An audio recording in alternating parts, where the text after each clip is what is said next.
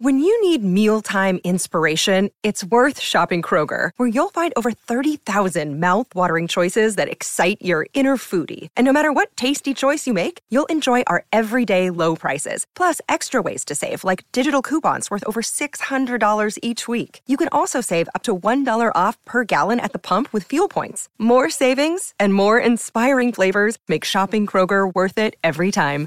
Kroger, fresh for everyone. Fuel restrictions apply. I tell you what, the the people that we have lined up this year's lineup, they have done a hell of a job, Nicholas Lamperin, at getting this together. Obviously, Karl Budge did such a good job for a long time, but Nico has done a fantastic job. The roll call of players we have coming to the Classic this year is fantastic.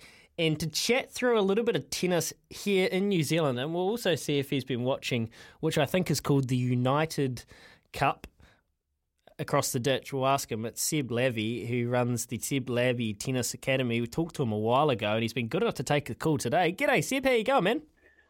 Hey, all good, thanks. And yourself? Yeah, yeah, loving it. Seeing out the end of the year here at SENZ, and it really is kind of like the start of the tennis season again, isn't it? Because a lot of these pro tennis players have had their off season. They ate their Christmas ham, but they also were trying to get the cardio in and not lose it.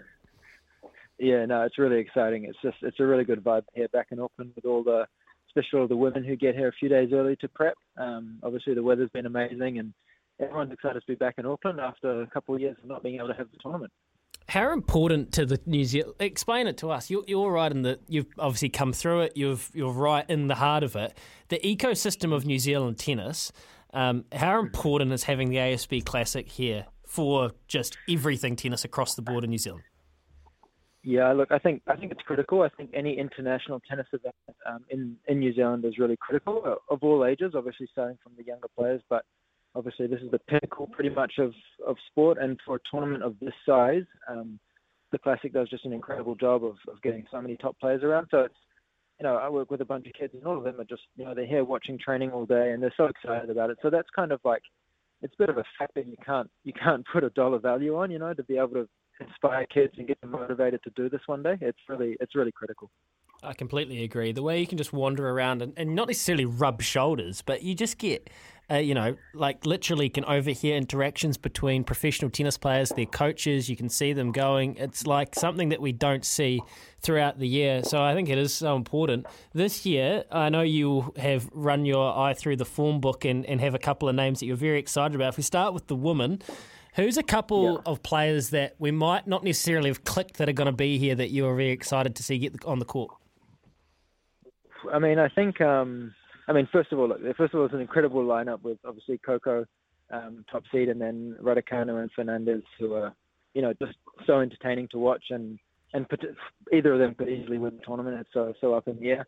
Um, I think I think probably the the biggest exciting factor that I'm looking forward to is um, Linda and Brenda Fruhvirtova, um, the two sisters that are, you know, one's 15, the other one's probably 18, and they've just been they've just been dominating everything in the last year. So that's going to be really exciting. They're, they're you know, potentially the new the new wave of Grand Slam champions, um, and obviously being sisters is, is pretty cool. Um, so that's probably personally who I'm most excited to watch. Um, but again, it's like first time of the year, everyone's put in a couple months of hard work and uh, it's really anyone's tournament. There's such a good lineup, so it's it's anyone game. How often do we see players come through the ASB Classic at the start of the year and go on to do uh, outstanding things? I, I, the name is just escaping me. The young Canadian woman who came through and did a hell of a job, then went on to win a Grand Slam. Um, uh, just the name escapes Bianca me. Andreescu? Uh, yeah, Bianca Andreescu, yes. Yeah. And and yeah. we've yeah. had so many cases of that throughout the years, haven't we? At this time of year, you get the players right on the upward swing of their trajectory, and it's amazing to look back at the honour the honour roll. Yeah, hundred percent. And I think to be fair to to Carl previously, and I'm sure I'm sure Nicholas will do the same in terms of tournament directors. They've really picked. You know, they haven't necessarily always picked the biggest names in tennis, but they've picked very exciting names and players that have often gone on to do something pretty incredible. And I know a lot of players on tour, both men and women, they, they cherish they cherish this tournament here because they, they often got their first opportunity or their first great experience out here.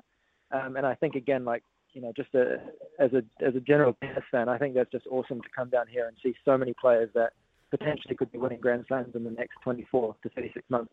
There's a really curious case of an absolute global superstar who's going to be at the tournament, and that's Emma Raducanu. She's probably mm. the most famous person that'll be at the tournament. Oh, actually, maybe that's because Venus is coming back, right? But Emma Raducanu, she is yeah. globally huge. Mm-hmm. And her tennis probably isn't where she would like it to be. She's had her struggles since she obviously shot to stardom as what was she 18 when she won the US Open. Like what what from on the court, what can we realistically expect from her cuz she'll have people queuing up to watch her, but when we actually watch her tennis, what could we expect? Well, I think it's it's it's just very much dependent on, on the opponent and the conditions and you know, it's often a, a bit of early nerves for the start of the year. So it's, it's really hard to say. But I mean, one thing's for sure, she's she's got the level to win Grand Slam. So she's got the level to win, um, you know, the ASB Classic. That's for sure. But there's just there's such a big, such a there's just so many players who play at such a high level that if you're not on your game, you're probably going to lose. So, you know, being the first first event of the year, like I hope she does great. I hope she, you know, hope she goes all the way because it'll be exciting to watch her. But at the same time, there's just so many exciting players that it's you know, it's, it's a difficult position for her to be in, I'm sure. We know, like, we, we I always wonder with people like her, and obviously Genie Bouchard never won a um, uh, Grand Slam, but I think she made the semi final of, of Wimbledon when she really had that massive year. You kind of wonder how much they're off the court, and I, you don't call it a distraction because they become it's their job. That's how they make a career for themselves and how they probably look after themselves and their family. So you don't knock it at all, but you just do have to wonder how hard it is to continue to grow as an athlete when you're mm-hmm. pretty much known for more what you do off the court, if you know what I mean. Yeah, I mean, I think it's uh, in general it happens when people at such a young age. You know, there, there have been some Grand Slam champions that have done it in their you know mid twenties or so, but generally, especially on the female side, when girls push through so young and do so incredible, um, you know, there's always that expectation on their shoulders, and it, to be honest, it's very hard to live up to. There's not many players that have won multiple Grand Slams at any age. Um, so if you've got to if you've got to carry that on your shoulders for so many years, and you know you're in a country that loves their tennis, um, you can go and you know a lot of those players have great agencies as well, so they manage to get huge deals and things. So it's it's a tricky, it's a really tricky place to be in. And and at the end of the day, um, you know, tennis is one thing, but you do spend another a good 16 hours of the day not on the tennis court, so you've also got to do things in that time. But I think it's I think it's a really difficult situation to be in. I think there's very few players that are able to handle it and have the environment around them to to make sure that they, they keep working hard. I think that's probably the most difficult part. I, I actually do wonder, it's a good point you make, and I wonder if we have unreal expectations of what success looks like, especially on the women's side of tennis at that elite level, because we, we have seen, you know, what Serena did to the game, the way she changed it. The, the fact is, you don't have many consistent multiple group uh, Grand Slam winners. I was going to call them Group One winners, but it's it's kind of like you just it's so hard to do to be consistent for whatever reason. So I guess maybe we need to recalibrate what we expect. On the men's side, it hasn't really been like that. The game's been dominated for so long by these players that have been able to be consistent over decades of, of time. Do you think Casper Ruud has the ability to become a mainstay of the top ten or even top five in the rankings for a long time? I think he's he's got a very very consistent game style. Um, he's a player that that might not have the game to beat the best players um, on a regular basis, just because he's a little bit more of a counter puncher. He's got a huge forehand, but he doesn't necessarily have the biggest serve out there, which is which is quite tricky in the men's game. Um, but he's definitely got the consistency, and he seems to have a really good head on his shoulders. Um, and he, he puts in a lot of work, plays a lot of tournaments, so gives himself a, a very good chance every year of winning quite a lot of events, which um, I mean, obviously everyone wants to play tournaments, but he does play a good seven or eight more than most of the other top ten. Um, so, look, he's he's number two, so he's not far off, or number three rather at the moment. But he's he's definitely not far off. But just the men's game at the moment is really exciting with so many young players coming through that it's hard to say who will be the next top five for the next ten years, as we previously had with obviously Murray, Federer, and Djokovic, Nadal. Yeah, yeah, yeah. Again, probably unreal expectations. Um, Cam Norrie, people will be so excited to see him back in New Zealand. He's the one that got away really at the moment. There'll be there will be so much of that chatter. He's yeah. got the tool set to win this tournament, right? He is he could win pretty much any tournament he goes in. That's the way I see it. And I just love his yeah. confidence levels in his game at the moment and understanding what it is to be a professional because I think he's what 27 or 28 now. He's done it for a while and he seems pretty comfy with where he's at.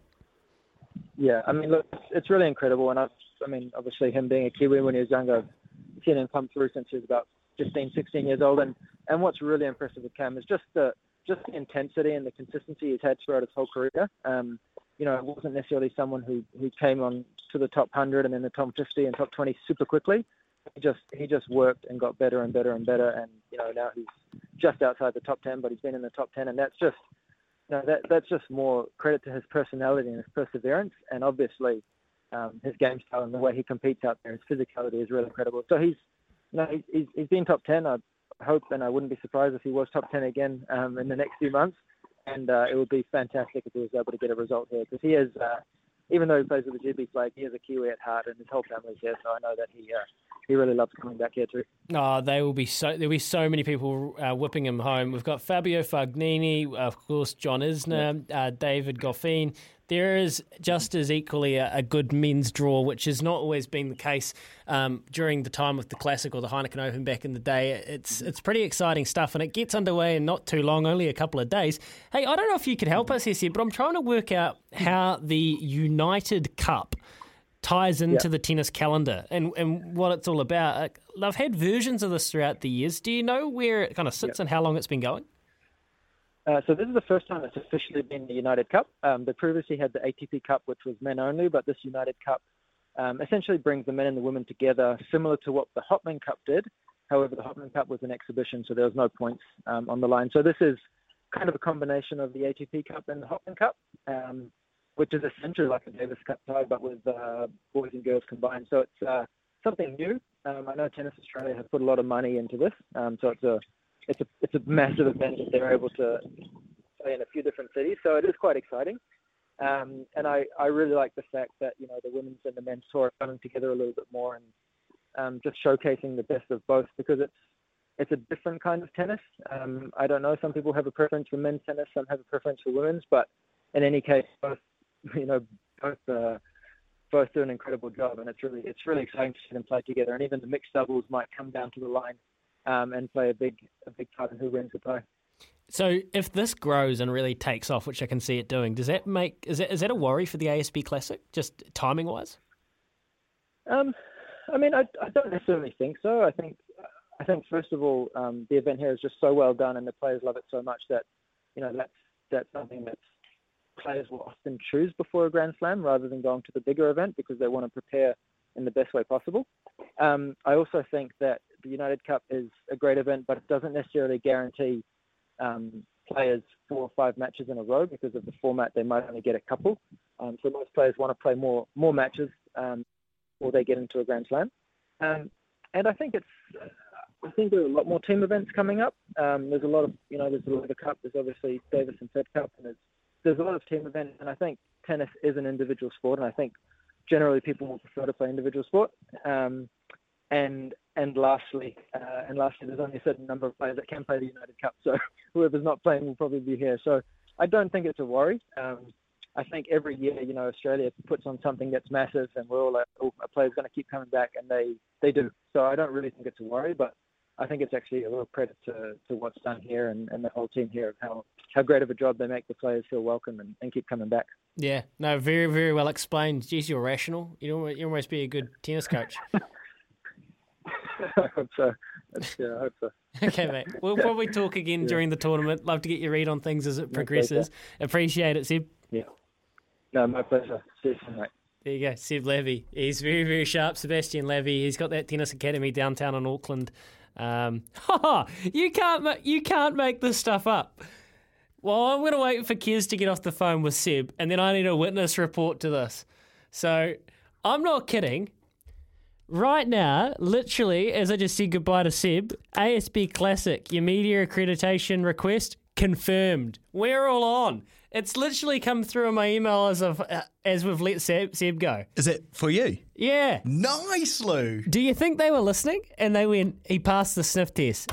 Or probably they were like, oh, heck, we didn't, we never got back to Louis on his thing. That's embarrassing. We are going to do it now. We weren't sure if he knew what a double fault was, but I think we he passes it now.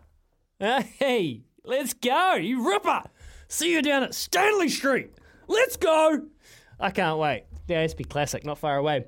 Dean Foxcroft. You don't find many better days out at the office in T20 cricket than what Dean Foxcroft had yesterday for the Otago Volts. He'll be up after 2.30. We're going to go to race five at Te Rapa in just a bit as well. You're listening to SENZ Summer Days. Aren't we having a blast? Here until 3 o'clock, the cricket, which is played by Pakistan and the Black Caps in Pakistan. Boxing Day test. Well, day five and a chance to win it is coming up tonight live on SENZ. Daniel McCarty, Jeremy Coney, Garth Galloway, Richard Petrie stretching his hip flexors for you live on air. You don't want to miss tonight. It could be a historic night. We're going to try and win a test in Pakistan. It'll be the first time in. Oh, that's a really good question. Have they ever won a test? Maybe a long time. I'll go and figure that out. It's 18 minutes past 2 o'clock.